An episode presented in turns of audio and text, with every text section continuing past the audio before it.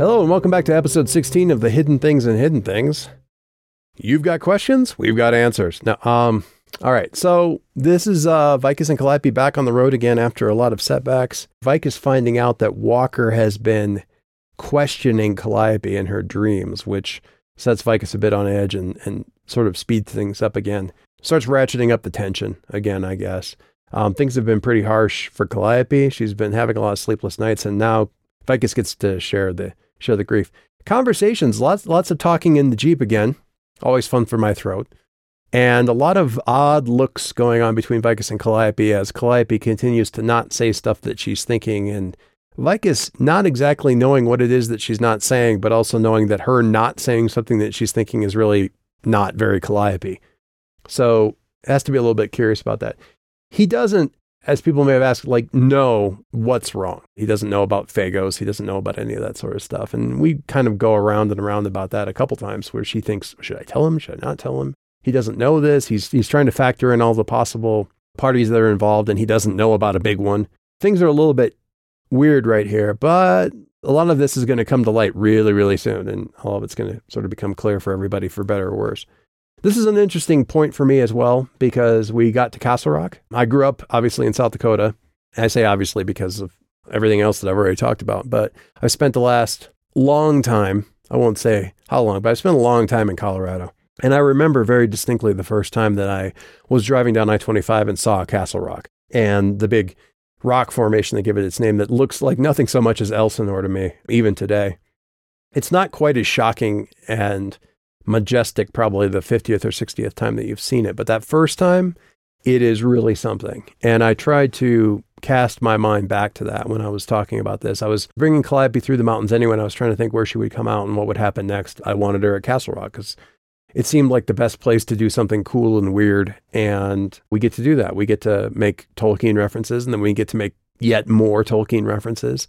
And uh, I get to do my own little version of Goblin Town coming up here in the next bit. So this is as much as anything else, just uh, uh, I think that there's something that you can kind of lose living in a place for a very long time where you kind of forget that there's something cool and special about it, which I think is why it's nice for me to go back to the Midwest now because when I was living there, I couldn't see it, but when I went back, I can. And by the same token, coming here and moving here, to the Denver area and the Colorado area and stuff like that, I could I sort of see more of the remarkable things that maybe people who've lived here their entire lives don't see.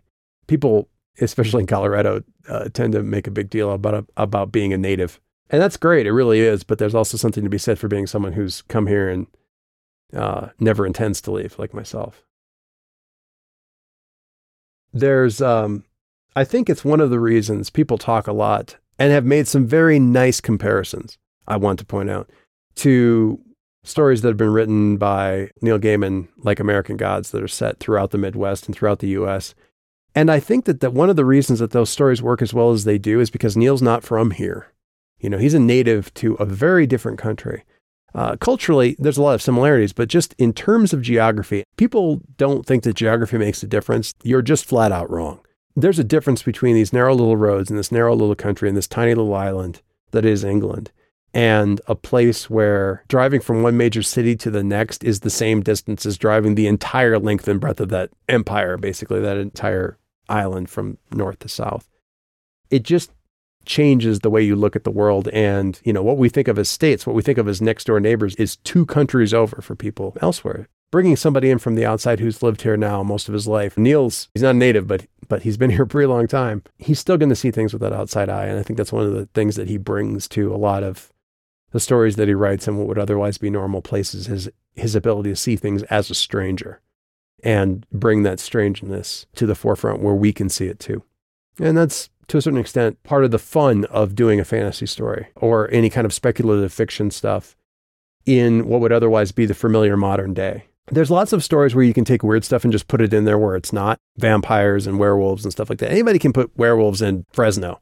That's not hard. What's interesting, and actually, believe me, people, because I've been to Fresno, what's difficult is making Fresno wild and special on its own.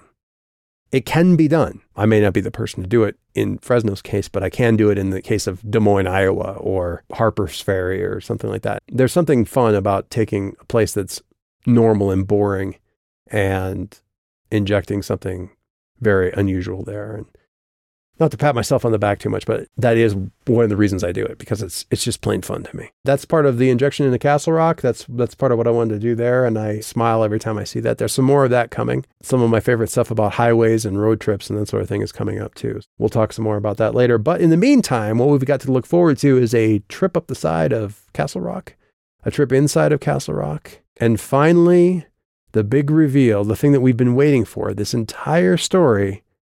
What the heck is going on with those jelly packets? That's all next time. So, see you then.